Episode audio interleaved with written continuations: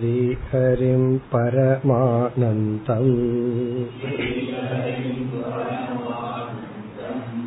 உபதேஷ்டாரமீஸ்வரம் வியாபகம் சர்வலோகானாம் காரணம் தம் நமாம்யகம்.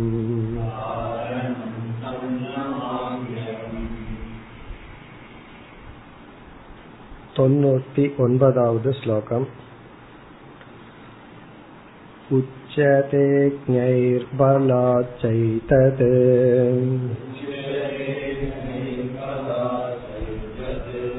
ததா நர்த்தத்வயாகமஹ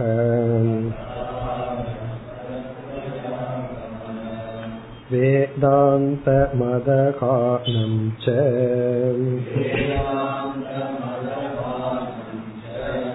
யதோ ஞானமிதி ஸ்ருதிஹி.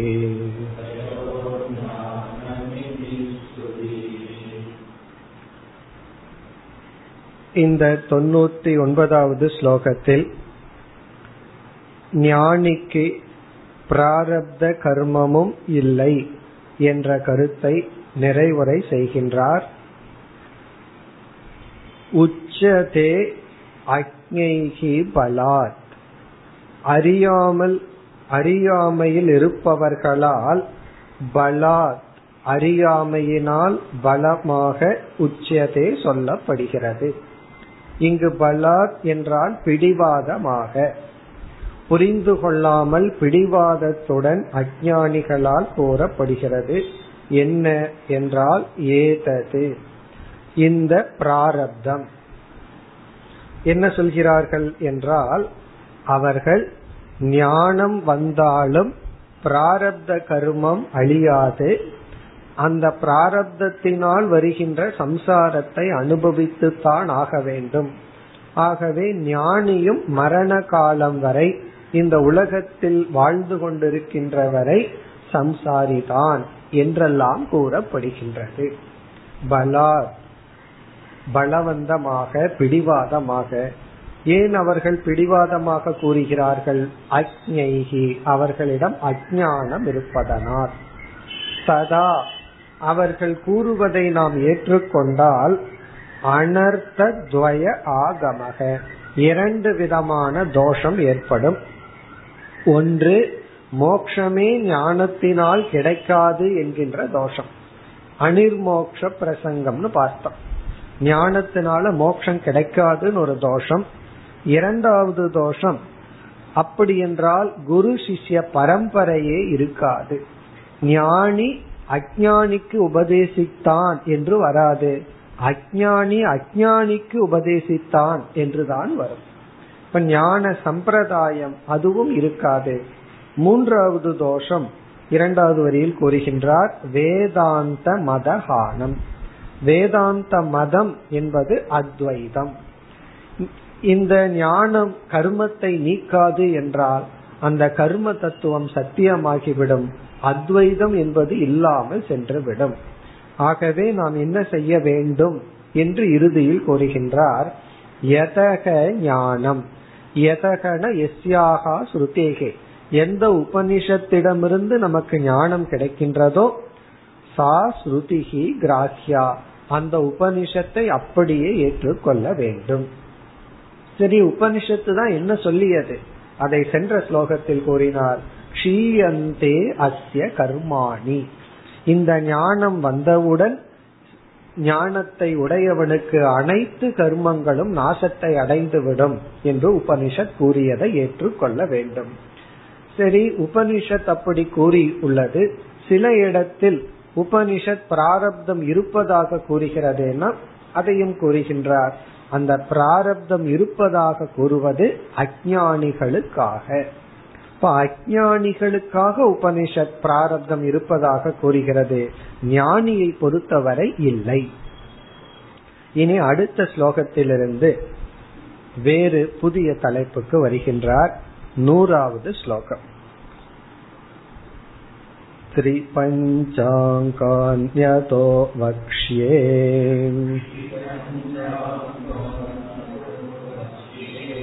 பூர்வோக்தஸ்ய ஹி லப்தயே தைஶ்சி சர்வை சதா கார்யம்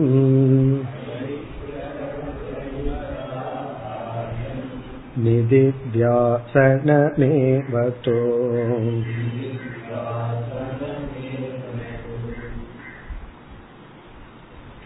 இந்த நூறாவது ஸ்லோகத்திலிருந்து நூற்றி முப்பத்தி நான்காவது ஸ்லோகம் வரை,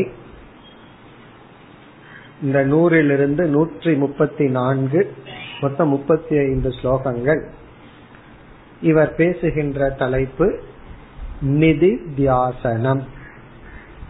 நிதித்யாசனம் என்பது தலைப்பு. நிதித்யாசனத்தை பற்றி பேசுகின்றார். அதை இவரை அறிமுகப்படுத்தி விளக்கப் போகின்றார். இந்த ஸ்லோகத்திலும் அடுத்த ஸ்லோகத்திலும் அறிமுகப்படுத்துகின்றார். நான் என்ன செய்ய போகின்றேன், எதை விளக்கப் போகின்றேன் என்று அறிமுகப்படுத்தி, நிதித்தியாசனம் தான் நமக்கு தலைப்பு. நமக்கு தெரியும் நிதித்தியாசனம்ங்கிற சொல்லினுடைய அர்த்தம், இருந்தாலும் சுருக்கமாக ஞாபகப்படுத்தி கொள்ளலாம். உபனிஷத் என்கின்ற ஞானத்தை கொடுக்கின்ற கருவியை பயன்படுத்தினால் நமக்கு என்ன கிடைக்கும்? ஞானம் கிடைக்கும். காரணம், உபனிஷத் என்பது அறிவை கொடுக்கின்ற ஒரு இன்ஸ்ட்ருமெண்ட், கருவி. அத நம்ம வந்து பிரமாணம் அப்படிங்கிற சொல்லுல பார்த்திருக்கோம். பிரமாணம் என்றால் அறிவை கொடுக்கின்ற ஒரு கருவி. இந்த அறிவை கொடுக்கின்ற கருவியை பயன்படுத்தினா என்ன வரும்? எளிமையான கேள்வி, அறிவு வரும். அறிவை கொடுக்கிற கருவியை பயன்படுத்தினா அறிவு வரும். அடுத்த கேள்வி, அறிவு வந்தா என்ன வரும் என்றால், அந்த அறிவுடன் நம்முடைய வாழ்க்கை இருக்கும். அந்த அறிவு இருந்தா எப்படி வாழ்வோமோ அப்படி நம்முடைய வாழ்க்கை மாறி அமையும். கர்ணனுக்கு வந்து நான் யாருடைய மகன்கிற அறிவு வந்தவுடன் என்ன ஆச்சுன்னா, அந்த அறிவு என்ன பலனை கொடுக்கணுமோ அது உடனடியா கொடுத்தாச்சு. பிறகு அவன் அந்த அறிவை வந்து மறைக்கணும்னு அவன் சொல்றது இதெல்லாம் ரெண்டாவது. அந்த அறிவு அவனுக்கு பயன்படும், பயன்பட்டது. ஆனால் நம்ம வாழ்க்கையில ஒரு புதிய ஒரு விதமான அனுபவத்தை பார்க்கிறோம். என்ன அனுபவம் என்றால், இந்த அறிவு வந்ததற்கு பிறகும் இந்த அறிவு முழுமையாக வெளிப்பட ஒரு தடையை நாம் அனுபவிக்கின்றோம். அதாவது அறிவு வந்தாச்சு, உபனிஷத்து வந்து ஏதோ ஒரு அறிவை கொடுத்திருக்கு. அது என்ன அறிவுனா, நான் பூர்ணமானவன், இந்த உலகமானது மித்யா, வெறும் தோற்றம், இந்த உலகத்திற்கு எந்த முக்கியத்துவம் ரியாலிட்டி கொடுக்க கூடாது, நான் தான் உண்மையானவன், இதெல்லாம் உபனிஷத்திலிருந்து படிச்சாச்சு. உடனே என்ன நடக்கணும்னா, இந்த அறிவுப்படி நேச்சுரலா நம்முடைய வாழ்க்கை நடக்கணும். ஆனா அனுபவத்துல என்ன பார்க்கிறோம், இந்த அறிவு வராததுக்கு முன்னாடி எப்படி சம்சாரியா இருந்தோமோ அதே போல அறிவு வந்ததற்கு அப்புறம் இருக்கும். முன்ன வந்து அறிவில்லாத முட்டாள் அல்லது அறிவில்லாத சம்சாரி, இப்ப வந்து அறிவுடைய சம்சாரி, அவ்வளவுதான். இப்ப வித்தியாசம் என்ன அப்படின்னா, தெரிஞ்சிட்டு துயரப்படுறோம், முன்ன தெரியாம துக்கப்பட்டோம். அதாவது வந்து ஒருவன் வந்து பிச்சைக்காரனா இருக்கான், அதுக்கப்புறம் அவனுக்கு தெரிய வருது அவனுக்கு இருக்கிறது வந்து பத்துக்கு பத்து ஸ்கொயர் ஃபீட் ஒரு குடிசை, அவ்வளவுதான். அதுக்கப்புறம் அவனுக்கு ஒரு ஞானம் வந்தாச்சு, அந்த நிலம் அவனுதான், பட்டா லேண்ட் அவனுதான். ஆனா நூறு அடிக்கு கீழே பெரிய புதையல் இருக்குன்னு தெரிஞ்சுட்டான். ஆனா நூறு அடி தோன்றதுக்கு காசு இல்லை, அவ்வளவுதான். யாரும் அவனுக்கு பணம் கொடுக்க தயாரா இல்லை. புதையல் இருக்கு, எடுத்ததுக்கு அப்புறம் கொடுக்கறன்னா நம்பவும் தயாரா இல்லை. இப்ப இவனுடைய நிலை என்னன்னா, இப்ப வந்து நூறு அடிக்கும் கீழே எனக்கு புதையல் இருக்குங்கிற ஞானம் இருக்கு, இருந்தாலும் அதே பிச்சைக்காரன் தான். அதே போல நமக்கு வந்து ஞானம் நூறோ இருநூறோ அடிக்கு கீழே இருக்கு, அதை தோண்டி எடுக்க முடியல.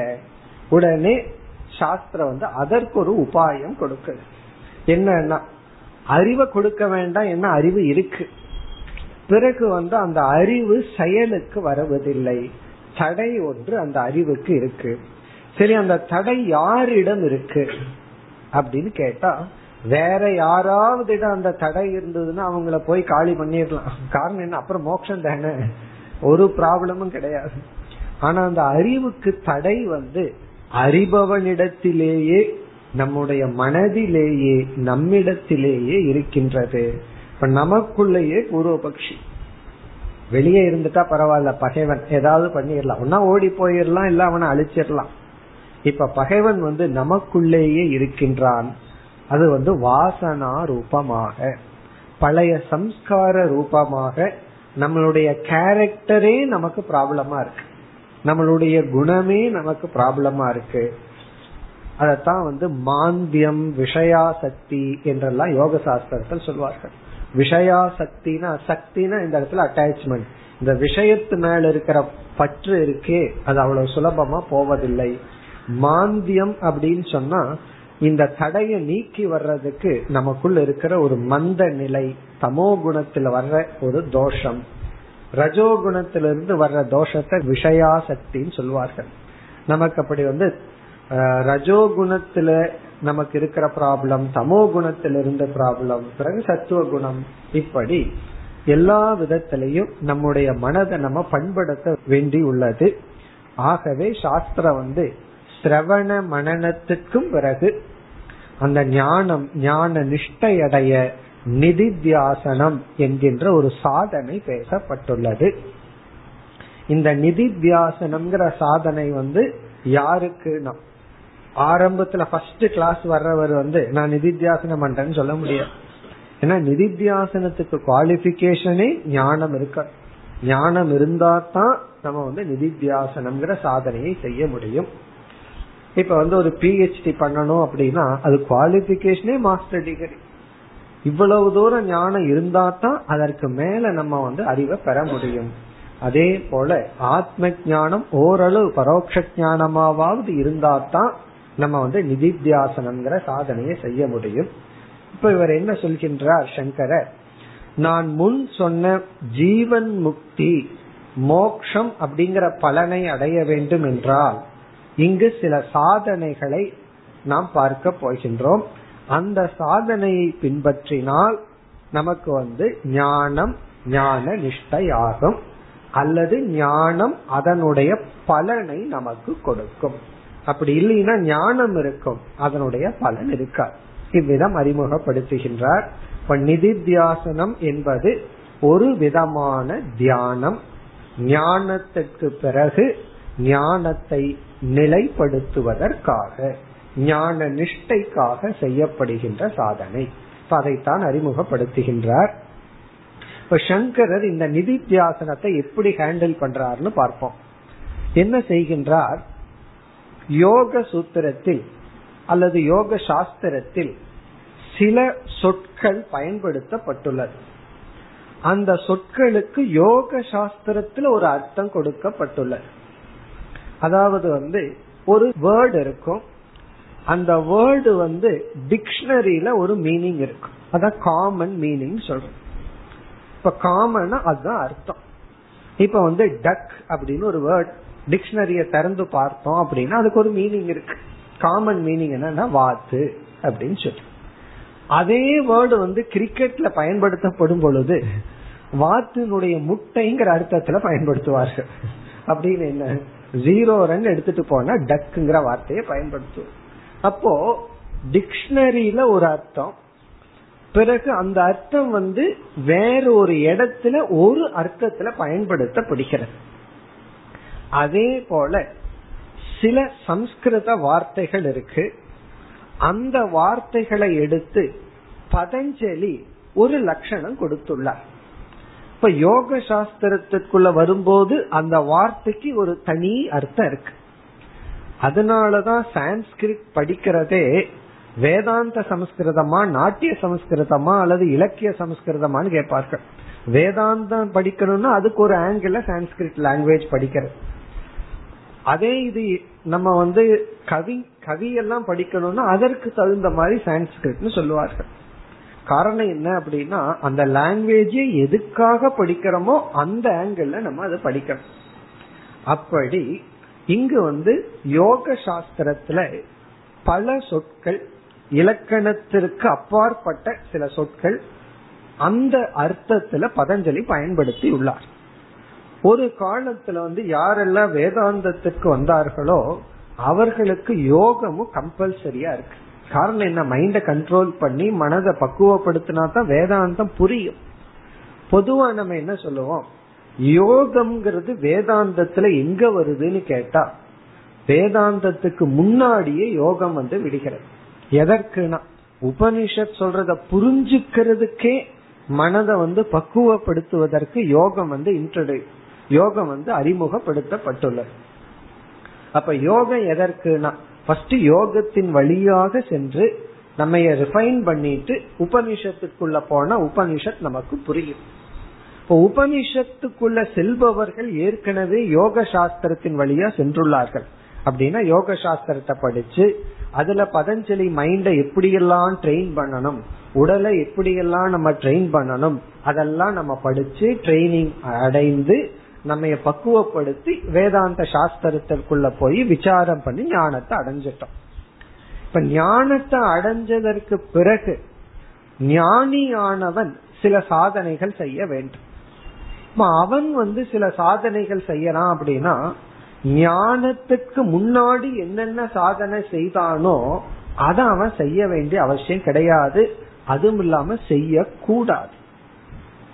இப்ப வந்து கர்மயோகம் அப்படின்னு ஒரு சாதனை, அதாவது சமுதாயத்துல போய் எல்லாத்துக்கும் சேவை பண்ணணும்னு ஒரு சாதனை இருக்கு.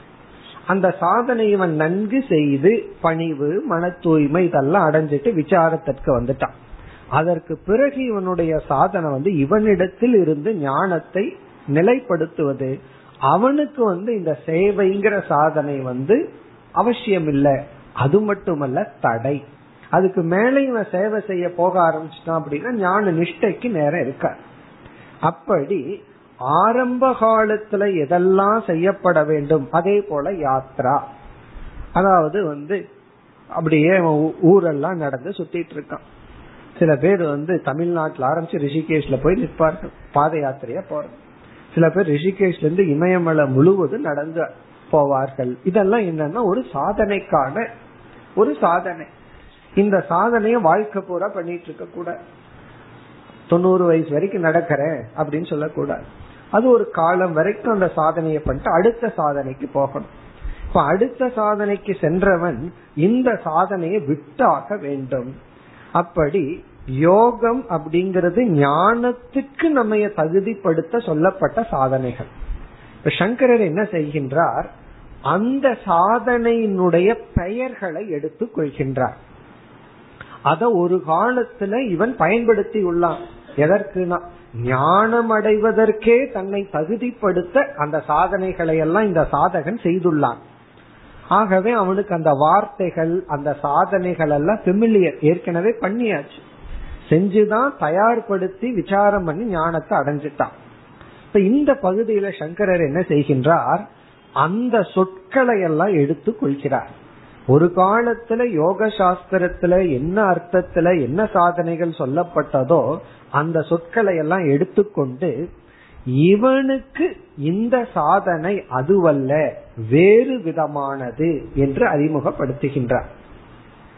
ஒரு எக்ஸாம்பிள் சொன்னா நமக்கு புரிஞ்சிடும், உள்ள போனா நமக்கு புரிஞ்சிடும். இப்ப உதாரணமா நமக்கு புண்ணியம் வேணும், பாவம் நீங்கணும் அப்படின்னா சாஸ்திரத்துல என்ன ஒரு சாதனை சொல்லப்பட்டிருக்கு, எத்தனையோ சாதனை. அதுல ஒரு சாதனை வந்து நம்ம கோயிலுக்கு செல்லணும், இறைவனை பிரதட்சணை பண்ணணும்னு சொல்லப்பட்டிருக்கு. அல்லது கிரிவலம், அதாவது இறைவன் அந்த மலையையே சிவலிங்கமா நினைச்சு நம்ம கிரிய வலம் வர்றோம். இதெல்லாம் என்னன்னா இந்த பிரதட்சணை பண்ணுவது, இந்த பாத யாத்திரை செய்வது, இறைவனுடைய சந்நிதியை நம்ம சுற்றி வருவது நமக்கு மன தூய்மையை கொடுக்கும். இந்த சாதகன் ஏற்கனவே இத பண்ணியாச்சு. இத செஞ்சு இவனுக்கு என்ன ஞானம் வந்திருக்குன்னா, எந்த பகவான நான் வலம் வந்தானோ அவர் தான் இந்த உலகத்துல அனைத்துமா இருக்கார், பஞ்சபூதமா இருக்காரு, ஞானம் வந்தாச்சு. இந்த ஞானம் வந்ததுக்கு அப்புறம் இங்க சங்கரர் என்ன சொல்றார், அவன் போய் அந்த பகவான சுத்திட்டு இருக்க கூடாது. காரணம் என்ன, அவனுக்கு சாதனை இவன் நடக்கிறதே பிரதட்சணை. அப்போ பிரதட்சணை அப்படிங்கிறது எப்பொழுதுனா எப்போ இவனால கோயில்ல மட்டும் பகவான பார்க்க முடியுமோ அப்பொழுதுதான். எப்ப ஞானத்தை அடைஞ்சு இந்த உலகமே ஈஸ்வர சொரூபம்னு தெரிஞ்சதுக்கு அப்புறம் அவனுக்கு எது பிரதட்சணை அப்படின்னு சொன்னா அவனோட வாக்கிங் தான் பிரதட்சணை. அவன் வாக் போனான்னா அது பிரதட்சணை. அப்ப இந்த இடத்துல எப்படி சொல்றார், நிதித்தியாசகனுக்கு பிரதட்சணை என்பது கோயில்ல சுத்துறது அல்ல. காரணம் என்ன, அதெல்லாம் இவன் ஏற்கனவே செஞ்சு தூய்மைப்படுத்திட்டான். இப்ப இவனுக்கு பிரதட்சணைங்கிறது எங்கெல்லாம் நடக்கிறானோ அங்கெல்லாம் நான் இறைவனை வலம் வருகின்றேங்கிற பாவனை தான் இவனுக்கு பிரதட்சணை. இப்படி வந்து என்ன செய்கின்றார், ஒரு காலத்துல என்ன சொற்கள்ல என்ன சாதனை சொல்லப்பட்டதோ அதே சொல்ல பயன்படுத்தி இவனுக்கு அது சாதனை அல்ல, இவனுக்கு இதுதான் சாதனை. இதெல்லாம் சொல்ல போற மௌனம்னு சொல்ல போற. ஒரு காலத்துல மௌனம்ங்கிற சொல்லுல இவன் எதை பின்பற்றினானோ அது இவனுக்கு சாதனை அல்ல, இவனுக்கு இதுதான் மௌனம் அப்படின்னு சொல்லுவார். இவனுக்கு வந்து இதுதான் யமம், இதுதான் நியமம்னு சொல்லி யோக சாஸ்திரத்துல என்ன சொல் என்ன அர்த்தத்துல பயன்படுத்தப்பட்டுள்ளதோ அத தலைகீழ மாற்றி சங்கரர் சொல்ல போற. அப்ப சங்கரர் வந்து ஒரு சொல்லினுடைய அர்த்தத்தை முழுமையா புதிய அர்த்தத்துல சொல்றாரே அது சரியான்னா பதஞ்சலியே அதான் பண்ணிருக்க. பதஞ்சலியே என்ன பண்ணிருக்கார், டிக்ஷனரியிலிருந்து ஒரு வார்த்தை எடுத்தார், அதுக்கு எக்ஸ்ட்ரா ஒரு அர்த்தத்தை கொடுத்து அந்த வார்த்தைக்கு இது அர்த்தம்னு யோக சாஸ்திரத்துல சொல்லி வச்சிருக்கார். அதே வேலைய சங்கரர் பண்றார், பதஞ்சலி கிட்ட இருந்து இப்ப வார்த்தை எடுத்துக்கிறார். பதஞ்சலி என்ன பண்ணார், டிக்ஷனரியிலிருந்து எடுத்தார், டிக்ஷனரியிலிருந்து ஒரு வார்த்தை எடுத்து அந்த வார்த்தைக்கு ஸ்பெஷல் மீனிங் கொடுத்து. இப்ப கிரிக்கெட்ல என்ன பண்ணாங்க, டிக்ஷனரியிலிருந்து தான் டக்குங்கிற வார்த்தை எடுத்தார்கள், அதற்கு ஒரு ஸ்பெஷல் மீனிங் கொடுத்தார்கள். அதே போல கொடுத்து அங்கு அது பயன்படுத்தப்பட்டுள்ளது. அதே போல பதஞ்சலி கிட்ட இருந்து ஒரு வார்த்தையை எடுத்து அந்த வார்த்தைக்கு எங்கேயும் இல்லாத எந்த டிக்ஷனரியிலும் இல்லாத ஒரு அர்த்தத்தை இவர் கொடுத்து இது யாருக்குன்னா யமம் அப்படின்னு பதஞ்சலி என்ன சொல்லி இருக்காரோ அதுக்கு ஒரு அர்த்தம் இருக்கு, அது அஞ்ஞானிகள் பின்பற்றுவது. நிதித்தியாசகனுக்கு இதுதான் யமம் இதுதான் நியமம் என்று புதிய அர்த்தத்தை கொடுத்து இவர் என்ன செய்கின்றார், இது நிதித்தியாசகனால் செய்யப்பட வேண்டியது. அப்போ ஒருத்தனுக்கு ஞானம் வந்து விட்டால் அவன் எப்படி நிதித்தியாசனம் செய்ய வேண்டும், எது அவனுக்கு நிதித்தியாசனம், அவனுடைய மௌனம் என்ன, அவனுடைய பிரதட்சணை என்ன என்றெல்லாம் உருவகப்படுத்துகின்றார். இதெல்லாம் சொல்லப்பட்டுள்ளது. அத மனமே இறைவனுடைய ஆலயம், மனமே இறைவனுடைய மயில் வாகனம்னு சொல்லி இந்த உடல் என்னன்னா பகவானுடைய கோயில், மனது பகவான் சஞ்சரிக்கின்ற ஒரு வாகனம், என்னுடைய குரல் வந்து கோயில் மணி, இப்படி எல்லாம் பாடியுள்ளார்கள். இதனுடைய அர்த்தம் என்ன அப்படின்னு சொன்னா சாதாரணமா என்ன சொல்லப்பட்டதோ அது அல்ல, இது வந்து கொஞ்சம் வித்தியாசமானது வேறானது என்ற அர்த்தத்தில் சங்கரர் செய்ய போகின்றார். அதனால நம்ம என்ன பார்க்க போறோம், சங்கரர் வந்து இங்கு பதினைந்து சாதனைய சொல்றார். பதினைஞ்சு வார்த்தைகளை அறிமுகப்படுத்தி இந்த பதினைந்து சொற்களும் யோக சாஸ்திரத்துல அதிகமாக பயன்படுத்தப்பட்ட சொற்கள். இந்த பதினைந்து சாதனைகள் அஞ்ஞானி வந்து இந்த பதினைந்து சாதனைய யோக சாஸ்திரத்துல எப்படி சொல்லப்பட்டுள்ளதோ அந்த அர்த்தத்துல பின்பற்றணும். ஞானி வந்து அவன் இந்த பதினைஞ்சு சாதனைக்கு வேற அர்த்தம் கொடுக்கிறார். இந்த அர்த்தம் தான் அவனுக்கு சாதனை அப்படின்னு சொல்ல போகின்றார். இந்த ஸ்லோகத்தில் இந்த பதினைந்து சாதனைகளை நான் அறிமுகப்படுத்த போகின்றேன் என்று அறிமுகப்படுத்துகின்றார். இப்ப இந்த ஸ்லோகம் வந்து ஒரு இன்ட்ரோடக்ஷன். இப்ப என்ன சொல்கின்றார், ஸ்ரீ பஞ்ச அங்காணி அதோ வக்ஷ்யே. அதோ என்றால் இப்பொழுது நான் வந்து ஆரம்பிக்கின்றேன், நவ் இப்பொழுது. வக்ஷியே அப்படின்னா சொல்ல போகின்றேன். வக்ஷியேனா இதுக்கு சப்ஜெக்ட் வந்து நான் அகம். இங்க அகம்ங்கிற சொல் சங்கராச்சாரியரையே குறிக்கின்றது. நான் இந்த புஸ்தகத்தை எழுதுகின்ற ஆசிரியரான நான் வக்ஷியே, I am going to say. அடுத்ததுக்கு அடுத்த ஸ்லோகத்திலிருந்து நான் சொல்ல போகின்றேன் என்னன்னா த்ரீ பஞ்ச அங்காணி. த்ரீ அப்படின்னா மூன்று, சான்ஸ்கிரிட்லயும் த்ரீனா மூணு தான், இங்கிலீஷ்லயும் த்ரீனா மூணு தான். த்ரீ பஞ்ச என்றால் ஐந்து, மூன்று ஐந்து அப்படின்னு என்ன அர்த்தம்? இதைய பெருக்குன்னு புரிஞ்சுக்கணும் நம்ம. மூன்றையும் ஐந்தையும் வச்சுட்டு என்ன பண்றதுன்னா முப்பத்தஞ்சுன்னு சொல்ல வேண்டாம், இத பெருக்குன்னா மூன்று பிளஸ் ஐந்து, பிளஸ் அல்ல மூன்று இன்டு ஐந்துனா பதினைந்து. பத்ரி பஞ்ச அப்படின்னா பதினஞ்சுன்னு அர்த்தம். ஒழுங்கா பதினஞ்சுன்னு சொல்லி இருக்கலாம், ஆனா அது அப்படி சொல்றது வழக்கம். பதினாலு வருஷம் காட்டுக்கு போனான்னு சொல்ல மாட்டார், ஈரேழு வருஷம் போனார்னு சொல்லுவார். அது எதுக்குன்னா அது கவிஞன் கிட்ட தான் போய் கேட்கணும் ஏன் சொன்னார் அப்படின்னு சொல்லி. அதே போலதான் இங்கேயும் பண்றாரு, பதினஞ்சுன்னு சொல்லி இருக்கலாம். ஆனா இங்க என்ன வர த்ரீ பஞ்ச, த்ரீ பஞ்ச அப்படின்னா பதினைந்து அங்காணி, பதினைந்து அங்கங்கள் கூடிய, அதாவது பதினைந்து விதமான, பதினஞ்சு விதமான சாதனை அங்கங்களுடன் கூடிய சாதனைகளை நம்ம இங்க வந்து சாதனானின்னு புரிஞ்சுக்கணும். த்ரீ பஞ்ச அங்காணி சாதனானி, இந்த சாதனைகள் எல்லாம் நிதித்தியாசனத்தினுடைய அங்கம்னு அர்த்தம். நிதித்தியாசனம்ங்கிற தியானத்துக்குரிய அங்கங்களான உறுப்புகளான பதினைந்து சாதனைகளை வக்ஷியே நான் சொல்ல போகின்றேன். இவர் என்ன சொல்ல போறார்? பதினைந்து சாதனைகளை சொல்லுவார். இந்த சாதனைகளுக்கெல்லாம் யோக சாஸ்திரத்துல ஒரு அர்த்தம், இங்க வந்து முழுமையா வித்தியாசமான அர்த்தத்தை கொடுத்து இந்த சாதனைய ஞானி செய்ய வேண்டும், நிதித்தியாசகன் பின்பற்ற வேண்டும் அப்படின்னு சொல்ல போற. இப்ப நம்ம எல்லாம் பார்க்க போறது எப்படி நிதித்தியாசனம் செய்ய வேண்டும், நிதித்தியாசகன் வந்து எதை சாதனையாக எடுத்துக்கொள்ள வேண்டும். இப்ப நிதித்தியாசகன் வந்து கோயில்ல பகவான சுத்தும் போதுதான் பிரதட்சணை நினைக்கூடாதான், நடக்கும் போதெல்லாம் பிரதட்சணை நினைக்கும். கோயில்ல வந்து பகவானுக்கு அர்ப்பணம் பண்ணி கொடுக்கறது தான் அவனுக்கு பிரசாதம் அல்ல, அவன் சாப்பிட்றதெல்லாம் பிரசாதம் தான். இட்லி ஊறுகாய் என்ன சாப்பிட்டாலும் பிரசாதம் தான், கோயில்ல கொடுக்கற சக்கரை பொங்கல் தான் பிரசாதம் அல்ல. அப்ப இவனுக்கு வந்து எது பிரசாதம், இவன் பிரசாதமாக உட்கொள்ள வேண்டும்னா இவன் எதை பிரசாதமாக எடுத்துக்கொள்ள வேண்டும், இவனுக்கு எது யமம் எது நியமம், இதெல்லாம் ஸ்பெஷலா சொல்ல போற. சரி, இதெல்லாம் எதற்கு எதற்கு இப்படி பதினஞ்செல்லாம் சொல்லணும்னா அதையும் சொல்ற. பூர்வ உக்தஸ்யஹி லப்தயே, பூர்வ உக்தம் முன் சொல்லப்பட்ட, அதாவது மோக்ஷம் என்கின்ற பலனுடைய லப்தயே அடைவதற்காக, லப்தயேனா அடைவதற்காக, முன் சொல்லப்பட்டதை அடைவதற்காக.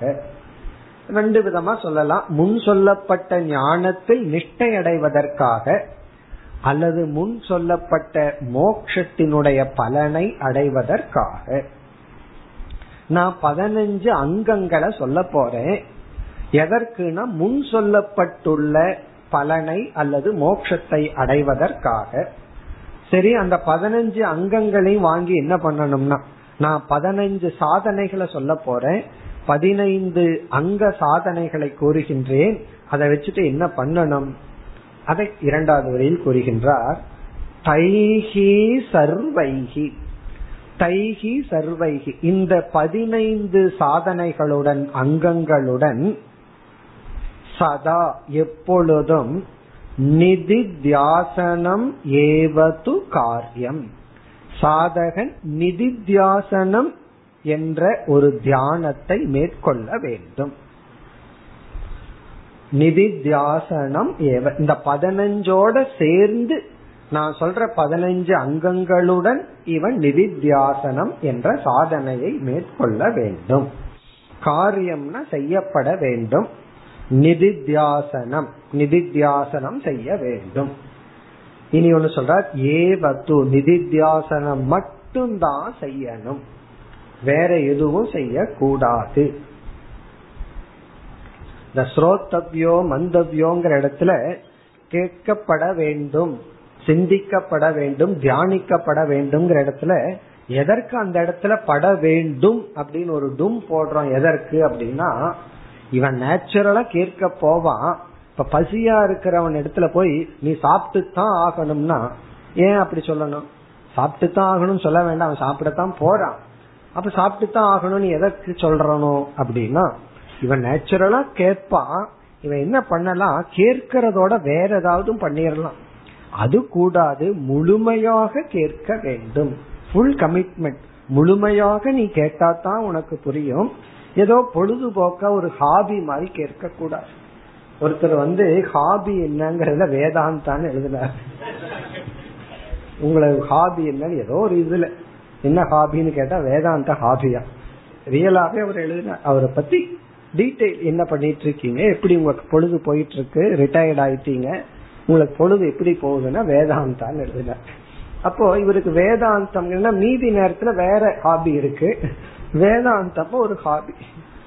அப்படி இது வேதாந்த ஒரு ஹாபியா இல்லாம முழுமையாக நிதித்தியாசனம்ங்கிற சாதனையே இந்த அங்கங்களுடன் செய்தாக வேண்டும். நீ அடுத்த கேள்வி கேட்கலாம், கஷ்டப்பட்டு படிச்சாச்சு அதோட விட்டுற வேண்டியதான, அது எதுக்கு கஷ்டப்பட்டு நிதித்தியாசனம் வேற எதற்கு பண்ணணும்? அடுத்த ஸ்லோகத்துல இவர் அந்த பதினைந்து அங்கங்களை அடுத்ததுக்கு அடுத்த ஸ்லோகத்துல சொல்ல போற. ஏன் நிதித்தியாசனம் பண்ணணும், நிதித்தியாசனத்தினுடைய அவசியம் என்ன, நிதித்தியாசனம் ஏன் செய்ய வேண்டும், அதை குறிப்பிடுகின்றார். பிறகு அந்த பதினைந்து அங்கத்தையும் குறிப்பிட்டு ஒவ்வொன்னுக்கும் இவர் கொடுக்கிற மீனிங்.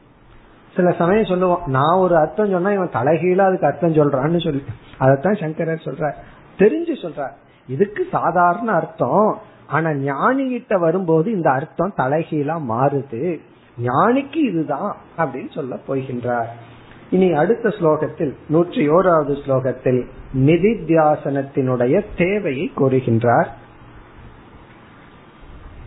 நித்யாபியாசாத் ரிதே ப்ராப்திஹி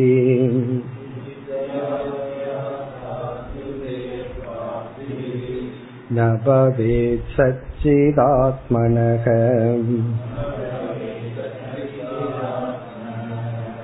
தஸ்மாத் ப்ரஹ்ம நிதித்யாசேத் ஜிஜ்ஞாசு ஸ்ரேயசே சிரம்.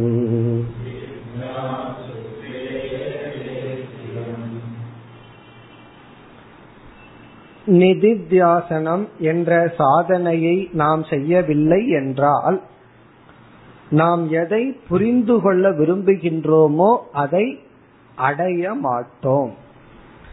அந்த சச்சிதானந்த ஆத்மாவாக நம்மால் இருக்க முடியாது. சில சமயம் சில பேர்த்துக்கு அட்வைஸ் பண்ணோம், வீட்டுல நீ கொஞ்சம் பேசாம இரு, பொறுமையா இருன்னு சொன்னா அப்படித்தான் இருக்க முடியாது அப்படின்னு சொல்வார்கள். இதுல தலையிடாமல் இரு அப்படின்னா என்னால தலையிடாமல் இருக்க முடியாது அப்படின்னு சொல்வார்கள். அது போல இங்க சங்கரர் சொல்றார், இந்த நிதித்தியாசனம் பண்ணலினா சச்சிதாத்மாவாக ஒன்னால் இருக்க முடியாது, அசம்சாரியாக உன்னால் இருக்க முடியாது, ஜீவன் முக்தனாக உன்னால் இருக்க முடியாது. நீ என்ன பண்ணுவே, முதல்ல உனக்கு நீயே பிராபலத்தை கொடுத்துக்குவ, அதனுடைய விளைவா யாம் பெற்ற துன்பம் பெருகன்னு சொல்லி மற்றவங்களுக்கு நீ கொடுப்பாய். உன்னை நீயே உன்னை துயரப்படுத்தி கொண்டு மற்றவர்களையும் துயரப்படுத்தி கொள்வாய். எப்பொழுதுனா சம்சாரியாக இருக்கும் பொழுது. நீ வந்து முக்தனாக இருக்க வேண்டும் என்றால் இந்த நிதித்தியாசனம் செய்தாக வேண்டும். அதை கூறுகின்றார், நித்ய அபியாசாத் ரிதே. ரிதேனா வித்தவுட், இல்லாமல். என்ன இல்லாமல்? நித்திய அபியாசாத். நித்தியம்னா தொடர்ந்து, எப்பொழுதும், அபியாசம் பிராக்டிஸ். நிதித்தியாசனம்ங்கிற சாதனையை தொடர்ந்து பயிற்சி செய்யவில்லை என்றால் பிராப்திஹி ந பவேத். பிராப்தினா அடைதல், அடைதல் என்பது நடக்காது. எப்பொழுதும் பயிற்சி என்ற சாதனையை செய்யவில்லை என்றால் அடைதல் என்பது நடக்காது. இப்ப எதை அடைதல்? கடைசி சொல் சச்சிதாத்மனக. சத்ஸ்வரூபமாகவும் சித்ஸ்வரூபமாகவும் இருக்கின்ற அந்த பூர்ண ஆத்மாவை அடைதல் என்பது நடக்காது. அப்படின்னா நான் பூர்ணமானவன் அப்படின்னு நிற்க முடியாது. நான் நிறைவானவன் என்று ஒன்னால் இருக்க முடியாது. You can't stand as total person. முழுமையான மனிதனாக உன்னால் நிற்க முடியாது. பிறகு எப்படி நிற்பாய்? நான் சம்சாரியாகத்தான் நிற்க முடியும், துக்கியாகத்தான் நிற்க முடியும். இப்ப சச்சிதாத்மாவை உன்னால் அடைய முடியாது. நித்திய அபியாசாத் ரிதே, ரிதேன இல்லை, அதாவது தொடர்ந்து நிதித்தியாசனம் என்ற சாதனையை பயிற்சி செய்ய முடியவில்லை என்றால். கன்க்ளூஷன், தஸ்மாத் அடுத்த வரி, ஆகவே நிதித்யாசேத் நிதித்யாசிக்க வேண்டும். நிதித்யாசேத் இஸ் ஈக்வல் டு தியாயேத், தியானிக்க வேண்டும். எதை? பிரம்ம, பிரம்மத்தை தியானிக்க வேண்டும். பிரம்மத்தை நீ நிதித்தியாசனம் செய்ய வேண்டும். எதற்கு? யார்? ஜிக்ஞாசுகு, ஜிக்ஞாசுகு ஜிக்ஞாசுகுனா இந்த இடத்துல ஞானி, ஞானத்தை அடைந்தவன், ஞான நிஷ்டையை அடைய விரும்புபவன். நிதித்யாசேத் எதற்கு? ஸ்ரேயசே, இங்க ஸ்ரேயஸ்னா மோக்ஷம், ஸ்ரேயசுக்காக, மோக்ஷத்திற்காக. நீ அடுத்த கேள்வி எவ்வளவு நாள்? எல்லாத்துக்கும் ஒரு டைம் இருக்கு, டைம் டியூரேஷன் இருக்கு, கோர்ஸ் ஒன்னு வச்சிருப்போம். இப்ப வந்து இவ்வளவு இத படிச்சு முடிக்கணும்னா ஒன்பது மாதம், மூன்று வருஷம், அஞ்சு வருஷம் ஒரு கோர்ஸ் இருக்கும். அதே போல நிதித்தியாசனம் எவ்வளவு நாள் பண்ணணும் அப்படின்னு கேட்டா சிரம், அதிக காலம். இங்க வந்து நம்ம காலத்தை கணிக்க முடியாது. காரணம் என்னன்னா அது உனக்குள்ள இருக்கிற வாசனையை பொறுத்து. அதே போலதான் நான் எவ்வளவு வீட்லயே சாப்பிடணும்னு ஒருத்தர்கிட்ட கேட்டா அவர் என்ன பதில் சொல்ல முடியும்? அது வந்து ஆகாசம் உன் வயிற்றுல எவ்வளவு இருக்கோ அதை பொறுத்து, உன்னோட ஆகாசத்தை பொறுத்து. ஆகாசம் பிளஸ் ஃபேக்டரி. சில பேர்த்துக்கு உள்ள போனோம்னா ஆறாவது இட்லி போறதுக்குள்ள முதல் இட்லி டைஜஸ்ட் ஆயிடுச்சு. அப்படி எந்த வேகத்துல அது ஜீர்ணிக்குதோ அது வந்து நம்ம சொல்ல முடியாது. அதே போல காலத்தை சொல்ல முடியாது. சிரம்னா அதிக காலம். அப்ப வந்து நிதித்தியாசனம் சாதனைக்குள்ள போகும்போது முதல் சாதனை பொறுமை தான். பொறுமையா நம்ம இருக்கணும். நான் வந்து ரொம்ப நாள் பண்ணியாச்சு வரமாட்டேங்குதே வரமாட்டேங்குதேன்னு சொன்னா என்ன பண்றது? பொறுமையா இரு. எப்படி பொறுமையா இருக்கிறது அப்படின்னா பொறுமையா இருந்து பொறுமையா முதல்ல சொல்றத கேட்டு. சில பேர் பொறுமையா இருக்க முடியல பொறுமையா இருக்க முடியல புலம்புவார்கள். முதல்ல அதை புலம்பாமல் பொறுமையாக இருக்க வேண்டும். பொறுமையாக தொடர்ந்து, நித்தியம்னா இங்க தொடர்ந்து அதிக காலம் பயிற்சி செய்தால் தான் அடைய முடியும். இவ் இவ்விதம் அடுத்த சாதனையை சங்கரர் அறிமுகப்படுத்தி விட்டார். நிதித்தியாசனம் என்கின்ற தியானம். அதுல நான் பதினைஞ்சு அங்கத்தோட சொல்றேன். அந்த பதினைந்து அங்கத்துடன் சேர்ந்து தியானம், நிதித்தியாசனம்ங்கிற சாதனையை செய்ய வேண்டும். அப்படி செய்தா ஞான நிஷ்டை நமக்கு கிடைக்கும். அப்படின்னு என்ன அர்த்தம்? எதை தெரிஞ்சிருக்கிறோமோ அதுவாக நாம் இருப்போம். தெரியாத ஒருத்தன் எப்படி இருக்கானோ தெரிஞ்ச ஒருத்தன் அப்படியே இருக்க காரணம் அந்த ஞானத்திற்கு தடை. அதனால அவனுக்கு எனக்கு ஒரு வித்தியாசம் இல்லைன்னு சொல்லக்கூடாது. அவனுக்கு அதுக்கப்புறம் ஞானமே தேவை. நமக்கு வந்து அந்த தடை மட்டும் நீங்கினால் போதும். ஞானத்துக்கான பயிற்சியை நம்ம செஞ்சிருக்கோம், சாஸ்திர விசாரம் எல்லாம். தடையை நீக்கணும், அதற்கான சாதனையை கூறுகின்றார். இனி அடுத்த இரண்டு ஸ்லோகத்தில் வரிசையாக அந்த பதினைந்து சாதனைகளை குறிப்பிடுகிறார். ஜஸ்ட் நேம் தான் பண்ற. பிறகு என்ன செய்ய போகின்றார்? வரிசையா ஒவ்வொரு சாதனையினுடைய சங்கரருடைய லட்சணம், பதஞ்சலியினுடைய லட்சணம் வேறு, இவருடைய லட்சணத்தை சொல்ல போகின்றார். இந்த லட்சணம் ஞானிக்கு, நிதித்தியாசகனுக்கு. இனி அடுத்த இரண்டு ஸ்லோகத்துல வரிசையா அந்த பதினைந்து சாதனைகளை அல்லது அங்கங்களை சங்கரர் கூறுகின்றார். அடுத்த இரண்டு ஸ்லோகங்கள். யமோகி நியமஸ்த்யாகம் மௌனம் தேசஸ்ச காலதாம் ஆசனம் மூலபந்தஸ்ச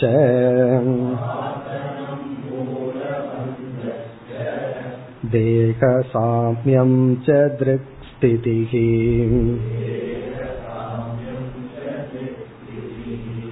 பிராணசம்யமனம் சைவ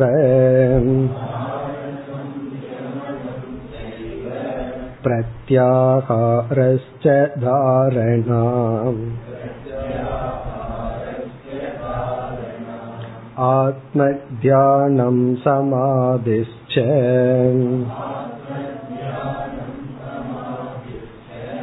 ப்ரோக்தான்யங்கானி வைக்ரமாத்.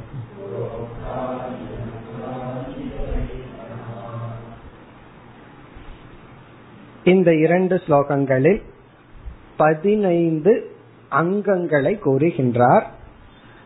இத்துடன் நிதித்தியாசனம் செய்ய வேண்டும். இதுல சிலதெல்லாம் அங்கமாகவே இருக்காது, அதுவே நிதித்தியாசனமாக இருக்கும். சிலதெல்லாம் நிதித்தியாசனத்துக்குரிய அங்கமா இருக்கும், சிலதெல்லாம் நிதித்தியாசன சுரூபமாகவே இருக்கும். அதை நம்ம பார்த்தோம்னா நமக்கு விளங்கிவிடும். இப்ப நம்ம என்ன செய்கின்றோம், சங்கரர் கூறி அந்த பதினைந்தையும் வரிசைப்படுத்தி நாம் பார்த்து கொள்வோம். அதனுடைய விளக்கத்தை இனிமேல் சங்கரர் கூற போகின்றார். அங்கு நம்ம அந்த விளக்கத்தை பார்ப்போம். இப்ப இங்க வந்து சங்கரர் நேம் பண்ற அந்த பதினைஞ்சு என்னன்னு சொல்ற. இதெல்லாம் இவராக தேர்ந்தெடுத்தது, சங்கரரே ஒரு பதினைந்து சொற்களை தேர்ந்தெடுத்து மேக்சிமம் யோக சாஸ்திரத்திலிருந்தே தேர்ந்தெடுத்துள்ளார். தேர்ந்தெடுத்து அங்கு இதற்கு ஒரு வேற அர்த்தம் இருக்கு, அங்கு ஒரு சாதகன் பின்பற்றுவது அதன்படிதான். ஆனா நிதித்தியாசகன் ஆனதற்கு பிறகு அதனுடைய அர்த்தம் இவனுக்கு இது அப்படின்னு சொல்ற. இப்ப என்னென்ன வரிசையாக இப்பொழுது பார்ப்போம். முதல் சொல், முதல் சாதனை யமக. யமக இப்ப யமக அப்படிங்கறதும் என்ன சொல்? இந்த சொல்லுக்கு வந்து டிக்ஷனரியில போய் பார்த்தோம் அப்படின்னா கட்டுப்பாடு அப்படின்னு இருக்கும். ரெஸ்ட்ரெயின், பிடிச்சு இழுக்கிறது, நிறுத்தி வைக்கிறது அப்படின்னு அர்த்தம் இருக்கு டிக்ஷனரியில பார்த்தோம்னா. ஆனா பதஞ்சலி என்ன செய்துள்ளார், யமகங்கிற சொல்லுக்கு முற்றிலும் வேறு அர்த்தத்தை தன்னுடைய யோக சாஸ்திரத்துல கூறியுள்ளார். இப்ப சங்கரர் இங்க அப்ரோச் என்ன அப்படின்னா, அஞ்ஞானியாக இருப்பவன் ஞானத்துக்கு தகுதிப்படுத்தி கொள்பவனுக்கு யமம்ங்கிறது இதுதான். ஆனா நிதித்தியாசகனுக்கு இது யமம் அல்ல, இதுதான் யமம் அப்படின்னு மாறி சொல்ல போற. அதற்கு முன்னாடி பதஞ்சலி என்ன சொன்னாரு, யமகங்கிற சொல்லுக்கு என்ன அர்த்தம்ங்கிறது மட்டும் நமக்கு தெரிந்தால் போதும். நம்ம எல்லாம் படிச்சிருக்கோம், ஞாபகம் இருக்கலாம். யமகங்கிற சொல்லுக்குள்ளேயே ஐந்து சாதனைய பதஞ்சலி வைத்துள்ளார். இதெல்லாம் சேர்ந்து யமக. இந்த யமக அப்படிங்கிற சாதனையில தாத்பர்யம், முக்கியத்துவம் என்னன்னா, இத செய் அப்படிங்கறதுல முக்கியத்துவம் இல்ல, செய்யக்கூடாது அப்படிங்கறதுலதான் முக்கியத்துவம். இப்ப யமக அப்படிங்கறத டோன்ட், செய்யக்கூடாதது, தவிர்க்க வேண்டியது, செய்யக்கூடாது, அதுலதான் முக்கியம். நீ போய் செய் அப்படிங்கறதுல முக்கியத்துவம் கிடையாது, செய்யக்கூடாதுங்கறதுலதான் முக்கியம். அதனால என்ன செய்தார் பதஞ்சலி, ஃபர்ஸ்ட் வந்து ஒரு சாதகன் பேசிக். இப்ப வந்து நம்ம பதஞ்சலிக்கு போறோம், அடுத்த ஸ்லோகத்துல சங்கரர் கொடுக்கிற புது அர்த்தத்துலதான் புது மீனிங். இப்ப இங்க பதஞ்சலிய பொறுத்த வரைக்கும் ஆரம்பத்திலேயே யமகன்னு சொல்லிட்டார். அவர் வந்து நம்மைய நம்ம பக்குவப்படுத்தி மோட்சத்துக்கு வரணும்னா யமகங்கிறத ஃபர்ஸ்ட் சாதனையா சொல்லி, அதற்குள்ள அஞ்சு சாதனைய சொல்லி, அதுல முதலில் என்ன சொல்றார், நீ மோட்சத்துக்கு வர வேண்டும்னா ஃபர்ஸ்ட் நீ கடைபிடிக்க வேண்டியது யாரையும் தொந்தரவு பண்ணாத. அதான் ஹிம்சா ந குறியார், நீ யாரையும் ஹிம்சிக்காத. சில பேர்த்துக்கு மற்றவங்களை தொந்தரவு படுத்துறதுங்கிறது ஒரு ஹாபியா இருக்கும், ஒரு பொழுதுபோக்கா. இந்த சில பெரியவங்க இருக்காங்களே, குழந்தைய வந்து கொஞ்சங்கிற பேர்ல அதை போட்டு ஹிம்சப்படுத்தி கொண்டே இருப்பார், அதை போட்டு இழுப்பார்கள், அதை அழுகி. இவங்களுக்கு விளையாட்டு, எல்லாம் சேடிஸ்ட் தான் இவங்க எல்லாம். அதை போட்டு அதனுடைய தலையை பிடிச்சி இழுக்கிறது, அதை போட்டு ஹிம்சப்படுத்திட்டு இருக்கிறது. இவர் நினைச்சிட்டு இருக்காரு அந்த குழந்தைய கொஞ்சம் டார்ச்சர் பண்ணுவார். இவருடைய முகத்துல போட்டு அதை போயிட்டு சேர்க்கிறது. பாவம், இவரு அந்த குழந்தையினுடைய முகம் எவ்வளவு சாஃப்டா இருக்கும், இவர் நாலு நாள் சேவ் பண்ணிருக்க மாட்டார். அந்த குழந்தைய குத்தி ஹிம்சப்படுத்தி இதெல்லாம் என்னன்னா ஒரு ஹாபி மாதிரி, அவருக்கே தெரியறது இல்லை நம்ம ஹிம்சப்படுத்திட்டு இருக்கோம் அப்படின்னு சொல்லி. அப்படி ஹிம்சப்படுத்துறதுங்கிறது நம்ம எரியாமல் ஒரு செகண்டரி நேச்சரா போச்சு. அதனால வந்து அஹிம்சான்னு ஆரம்பிக்கிறார். யார்? பதஞ்சலி. எமகனா நீ போய் ஒன்னும் பெரிய இதெல்லாம் பண்ணாத, மத்தவங்களை ஹிம்சப்படுத்தாம இருக்கிற ஒரு விரதத்தை எடுத்துக்கொள். அப்ப நம்ம கவனம் எடுத்துக்கணும், நம்ம வந்து சொல்லாலையும் செயலாலையும் சிந்தனையினாலையும் யாரையும் தொந்தரவு செய்ய கூடாது. அனாவசியமா தேவைப்பட்டா பண்ணலாம், அது வேற விஷயம். அனாவசியமா தேவையில்லாம யாரையும் நம்ம வந்து கஷ்டப்படுத்த கூடாது. பிறகு இரண்டாவது பார்த்தோம் அப்படின்னா, நமக்கு ட்ரைனிங் ஆயாயி நேச்சுரலா வாய திறந்தா போய் தான் வரும், கஷ்டப்பட்டு தான் உண்மைய பேசணும். உண்மைய பேசணும்னா கொஞ்சம் யோசிச்சு பேசணும், பொய்னா அது நேச்சுரலா வந்து. ஒருவர் அப்படித்தான், ஏதோ ஒருவர்கிட்ட ஒரு வேலையை கொடுத்தேன், அவர் செய்ய மறந்துட்டார். நான் கேட்ட செஞ்சீங்களா, செஞ்சுட்டேன். அப்புறம் உடனே சாமி அது வழக்கத்துல சொல்லிட்டேன், நேச்சுரல் அது பழக்கத்துல சொல்லிட்டேன், மத்தவங்கிட்ட சொல்ற மாதிரி செய்யல அப்படின்னா. அதுக்கப்புறம் அது செஞ்சிருந்தாலும் எனக்கு தெரிய போறது இல்லை, இருந்தாலும் அந்த அளவுக்கு ஹானஸ்ட் நம்ம கிட்ட. நான் வழக்கத்துல சொல்லி அப்படின்னா என்ன அர்த்தம்னா நேச்சுரலா அது வந்துடும், அதுக்கப்புறம் யோசிச்சா தான் உண்மை வரும். ஆகவே பதஞ்சலி சொல்ற சத்தியம், நீ உண்மை பேசணும்னு நான் சொல்லல, பொய் பேசுறத தவிர்த்து பழகு. இப்படி எல்லாம் என்ன பண்ற? அதற்கு அடுத்தது வந்து மற்றவர்கள் பொருளை எடுத்துக்கிறது, மற்றவர்களுடைய லேபரை திருடுவது அஸ்தேயம். இது போல இதெல்லாம் நம்ம யோக சூத்திரத்துல இருக்கு, அது நமக்கு முக்கியம் இல்ல. பதஞ்சலி என்ன பண்ணியுள்ளார், இந்த ஹிம்சை செய்யக்கூடாது, பொய் சொல்லக்கூடாது, இதெல்லாம் செய்யக்கூடாது, இனி ஒருவருடைய பொருளை அபகரிக்க கூடாது. அப்படின்னா இலவசமா எதையும் பெறக்கூடாது, அது வந்து திருடுறது தானே. இனி ஒருத்தருடைய பொருளை நம்ம வந்து அபகரிக்க கூடாது. ஏதாவது நம்ம ஒண்ணு எடுத்தோம்னா அதற்கு தகுந்ததை நம்ம கொடுத்து தான் எடுக்கணும், நம்ம உழைப்பில்லாமல் எதையும் பெறக்கூடாது. இப்படியெல்லாம் கூடாது அப்படிங்கிற லிஸ்ட்ல யமகங்கிற சொல்லுக்கு பதஞ்சலி அர்த்தம் கொடுத்து வச்சிருக்க. இது வந்து பதஞ்சலி யோக சூத்திரத்துல இருக்கிற அர்த்தம். இனி சங்கரர் வந்து இதுக்கு வேற அர்த்தம் சொல்ல போறார். அதெல்லாம் ஆரம்பத்தில் இருப்பவர்களுக்கு சரி. ஒருவன் வந்து உண்மையே பேசி ட்ரெயின் ஆனவங்கிட்ட போய் பொய் பேசாதன்னு சொன்னா பிரயோஜனமே இல்லை அந்த வார்த்தைக்கு. காரணம் என்ன, அவனால அது பேச முடியாது.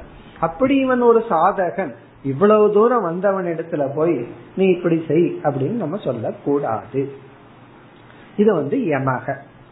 அடுத்தது இரண்டாவது சாதனை நியமக. இது யோக சூத்திரத்திலிருந்தே எடுத்துள்ளார் நியமக. இப்ப நியமக அப்படிங்கிறதுக்கு பதஞ்சலி என்ன பண்றார், ஒரு செட் ஆஃப் சாதனை வந்து செய்யக்கூடாதுங்கிறதுல முக்கியம், இனி ஒரு செட் ஆஃப் சாதனை எடுத்துட்டு செய்ய வேண்டும்ங்கிறதுல முக்கியத்துவம் கொடுக்கிறார். இத நீ செஞ்சுதான் ஆகணும், இத நீ வந்து செய்ய வேண்டும். இப்ப நியமக அப்படின்னா செயல்பாடு, யமகன செயல் கூடாது. இது வந்து இத செய்யக்கூடாதுங்கிறதுல முக்கியம், இத செய்ய வேண்டும், டூஸ் அப்படின்னு சொல்றது. இது வந்து நியமக. அதுல வந்து சௌச்சத்துல ஆரம்பிக்கிற ஃபர்ஸ்ட் வந்து தூய்மையாக வைத்திருக்க வேண்டும். இது வந்து செய்ய வேண்டும்ங்கிற லிஸ்ட்ல போற. அசுத்தமா வச்சிருக்காதங்கிறது ஒண்ணு, நீ அசுத்தமா வச்சிருக்கலையோ இல்லையோ பேசாம விட்டா அது அசுத்தம் ஆயிரும். மர்த்திஸ்லான்னு ஏதோ சொல்லுவாங்க, பேசாம விட்டா ரிப்பேர் ஆயிருமா, அது ஏதாவது பண்ணிட்டு இருந்தா தான் ஒழுங்கா வேலை செய்யும். அப்போ நம்முடைய இடத்த நம்ம வந்து கஷ்டப்பட்டு குப்பை போட வேண்டாம், பேசாம இருந்தாவே குப்பை ஆயிரும். காரணம் என்ன, டஸ்ட் படியும் எல்லாம் படியும். அப்ப சௌச்சம் அப்படின்னா தூய்மைப்படுத்த நாம் ஒரு காலத்தை, உழைப்பை, பொருளை எடுத்துக்கொள்ள வேண்டும். அப்படி ஆரம்பிக்கின்ற. அதுக்கப்புறம் சாஸ்திரம் படிக்கிறது, பூஜை செய்தல், இப்படி எல்லாம் ஒரு லிஸ்ட்ல வந்து நியமகன்னு கொடுக்கிறார். ஆனா ஞானிக்கு வந்து என்ன நியமம், அது ஒரு புது அர்த்தத்துல சங்கரர் சொல்வார். பிறகு மூன்றாவது தியாக. இது வந்து யோக சூத்திரத்தினுடைய சொல்லல்ல, இது பொதுவான சாதனை. தியாகம் அதாவது ஒரு சாதகன் தன் மனதை தூய்மைப்படுத்தி கொள்ள வேண்டும் என்றால் தியாகம்ங்கிற சாதனையை செய்யணும்னு சொல்றோம். ஆனால் எது இவனுக்கு தியாகம், புது அர்த்த சொல்ல போற. இதெல்லாம் நம்ம வந்து அந்த ஒவ்வொரு டாபிக்க பார்க்கும்போது விஸ்தாரமா பார்ப்போம். இங்க வந்து என்ன பதினஞ்சுங்கிறத மட்டும் பார்ப்போம். இப்ப தியாகம், அதாவது அஞ்ஞானி செய்ய வேண்டிய தியாகம் என்ன, ஞானிக்கு எது தியாகம், உனக்கு இதுதான் தியாகம் அப்படின்னு சொல்ல போற. அதாவது ஒரு பரம ஏழை இருக்கான், அவன் இடத்துல போய் செல்வத்தை எல்லாம் தியாகம் பண்ணுன்னு சொன்னா அந்த தியாகத்துக்கு அவங்ககிட்ட என்ன அர்த்தம் இருக்கு, அவங்ககிட்ட ஏது இருக்கிறதுக்கு தியாகம் பண்றது. அப்போ ஞானி இடத்துல போய் எதை தியாகம் பண்ணணும்னு சொன்னா அது ரெலவென்ட், அத சொல்ல போற. அஞ்ஞானியிடம் போய் சொல்லலாம் இத தியாகம் பண்ணு, அதை தியாகம் பண்ணு, விட்டு கொடு, அதெல்லாம் சொல்லலாம். பிறகு நான்காவது மௌனம், நான்காவது சாதனை மௌனம். இப்ப அஞ்ஞானியா இருப்பவனுக்கு எது மௌனம், அது இருக்கு. ஆரம்பத்தில் இருக்கிறவங்களுக்கு எது மௌனம்னா அதுக்கு ஒரு அது ஒரு சாதனை. இன்னைக்கு நான் மௌனம் விரதம் இருக்கிறேன் அப்படின்னு சொல்ல முடியாது, அந்த நேரத்துல நாளைக்கு இருப்பேன்னு சொல்லலாம். அப்ப இன்று வந்து நான் மௌனம். அப்படி வந்து அஞ்ஞானிகளுக்கு. சரி, ஞானிக்கு எது மௌனம், அத சொல்ல போற. இந்த மௌனம்ங்கிறது யோக சாஸ்திரத்தினுடைய டேர்ம் அல்ல, சாதாரண சாதனை தான். பிறகு ஐந்தாவது தேசக. தேசக தேசக அப்படிங்கறதும் இது வந்து ஒரு தியானத்துடன் அங்கமாக பேசப்படுற யோக சாஸ்திரத்துல சொல்ற ஒரு கருத்து தான். இங்க தேசம்னா யோக சாஸ்திரத்துல என்ன அர்த்தம்னா பிளேஸ் ஆஃப் மெடிடேஷன், எந்த இடத்தை தியானத்துக்கு தேர்ந்தெடுக்கணும்ங்கிறது தேசக. பதஞ்சலி சொல்ற இந்த இடம் நல்லா இருக்கும், பகவானே கீதையில சொல்லியிருக்கார் எப்படிப்பட்ட இடத்தை நம்ம தியானத்திற்கு தேர்ந்தெடுக்கணும். அப்போ தேசக அப்படிங்கறது ஒரு சாதனை, எந்த இடத்தை நம்ம சூஸ் பண்ணணும். ஞானிக்கு எது தேசம்னு சொல்ல போற. அஞ்ஞானிகளுக்கு இதுதான் தேசம், நீ எல்லாமே ஒண்ணுதாண்டு போயிடாத, இந்த தேசத்தை நீ தேர்ந்தெடுத்துக்கோ தியானத்துக்கு அல்லது சில சாதனைக்கு. ஞானிக்கு எது தேசம், எதை ஞானி தேசமா தேர்ந்தெடுத்து வாழணும் அத சொல்ல போற. அடுத்தது ஆறாவது காலதா. காலதான டைம், இது வந்து யோக தியானத்தோடு சம்பந்தப்பட்ட சாதனை. அதாவது எந்த நேரத்துல தியானம் பண்ணணும் ஒரு கருத்து, எவ்வளவு நேரம் பண்ணணும், time of meditation, duration of meditation. Time வேற டியூரேஷன் வேற. டைம்னா எந்த டைமை தேர்ந்தெடுக்கணும். மதியம் நல்லா சாப்பிட்டு ரெண்டு மணிக்கு தேர்ந்தெடுத்தோம்னு வச்சுக்கோமே மெடிடேஷன், என்ன ஆகும், நேரடிய சமாதி தான், சப்தம் உள்ள சமாதி அது. அப்போ அது காலம். பிறகு எவ்வளவு நேரம் தேர்ந்தெடுக்கணும் அதெல்லாம் வந்து இது. இனி நிதித்தியாசனத்துக்கு காலத்தை சொல்ல போற. என்ன சொல்ல போறன்னா காலமே இல்லைன்னு சொல்ல போற. இப்ப நிதித்தியாசகனுக்கு என்ன டைம்ல அவன் நிதித்தியாசனம் பண்ணணும், இப்ப நிதித்தியாசகனுக்கு வாட் இஸ் டைம் அத சொல்ல போற. அது வேறு காலதா ஆறாவது. இனி ஏழாவது இரண்டாவது வரையில் ஆசனம். ஆசனம் இப்ப ஆசனம் அப்படின்னு சொன்னா தியானத்துக்கு ஆசனம் எல்லாம் சொல்லப்பட்டிருக்கு, எந்த ஆசனத்துல அமர்ந்து தியானம் செய்ய வேண்டும். இது வந்து பதஞ்சலி யோக சூத்திரத்துல சொல்ற சாதனை தான். அவருக்கு ஆசனத்துக்கெல்லாம் லட்சணம் கொடுத்து இந்த ஆசனத்துல அமர்ந்து செய்தா நல்லா இருக்கும் அப்படின்லாம் சொல்ற. நிதித்தியாசகனுக்கு எது ஆசனம் அத சொல்ல போற. நிதித்தியாசனம் பண்றவனுக்கு பதஞ்சலி சொல்ற ஆசனம் எல்லாம் அவசியம் இல்ல, இவனுக்கு எது ஆசனம் அத சொல்ல போற.